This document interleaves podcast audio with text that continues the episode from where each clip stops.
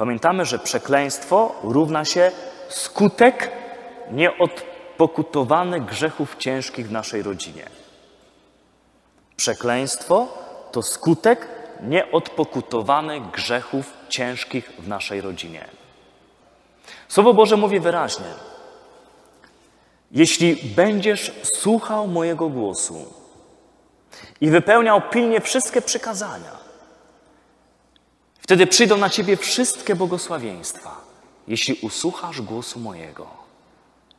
Ale jeśli nie usłuchasz mojego głosu i nie będziesz pilnie przestrzegał wszystkich przykazań, które ci daję, dosięgną cię wszystkie przekleństwa. I znowu powtórka, jeśli nie usłuchasz mojego głosu. Kochani, niesłychanie ważna sprawa. Każdy z nas, jako chrześcijanin, jest przygotowany przez Ducha Świętego od dnia Chrztu Świętego do słuchania Bożego głosu. Jezus mówi o tym wyraźnie, charakteryzując swoich uczniów. Mówi tak: Ci, którzy są moimi uczniami, moje owce, słuchają mojego głosu, znają go i idą za mną. Słuchają mojego głosu, znają go i idą za mną. Jezus nie mówi, że moimi uczniami są ci, którzy mówią paciorek rano i wieczorem, nie jedzą mięska w piątek i chadzają do Bozi do kościółka. Pamiętajmy o tym, o czym mówiłem na początku, tym wielkim dramacie faryzeuszów i uczonych w piśmie. Faceci, jeszcze raz powtarzam, pięć razy dziennie się modlili, dwa razy w tygodniu pościli, oddawali dziesiątą część swojej kasy na świątynię, znali na pamięć Pismo Święte, ale nie znali Boga, nie znali Jego głosu. I się tak potwornie pomylili, że kiedy Bóg przyszedł w ich życie, wkroczył w ich życie, widzieli Go swoimi oczami, słuchali swoimi uszami, znienawidzili Go i zabili. Więc nie ilość modlitw, które odmawiam, ale jakość i pragnienie słuchania głosu Boga jest kluczem do intymności. Wyobraźcie sobie małżeństwo, które rano i wieczorem zwraca się do siebie na przykład formułkami. Czcigodna żono, dzień dobry, witam w tym dniu, życzę Ci wszystkiego najlepszego. I znika mąż do pracy, nie? Wrac- Przychodzi wieczorem.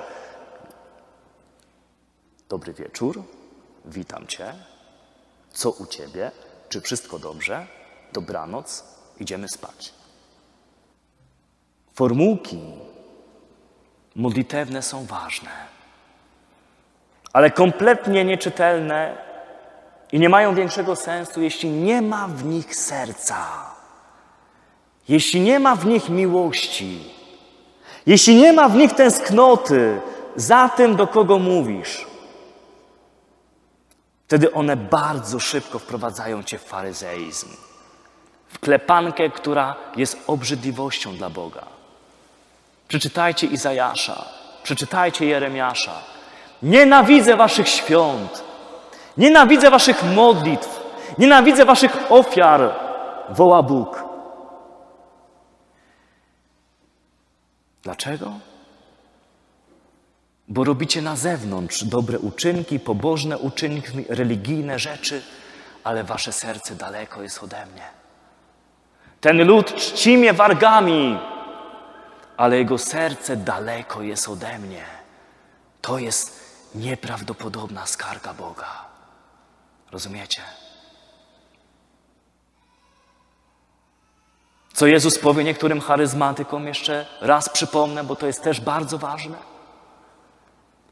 Kiedy oni staną przed Nim, powiedzą: Panie, w Twoje imię wyrzucaliśmy złe duchy, w Twoje imię uzdrawialiśmy, w Twoje imię głosiliśmy Słowo Boże.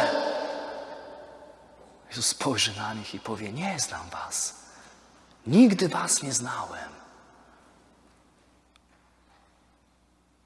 Cały problem w zewnętrznej religijności, która jest oderwana od miłości Boga z całego serca, ze wszystkich sił i z całej duszy, to nam nic nie da.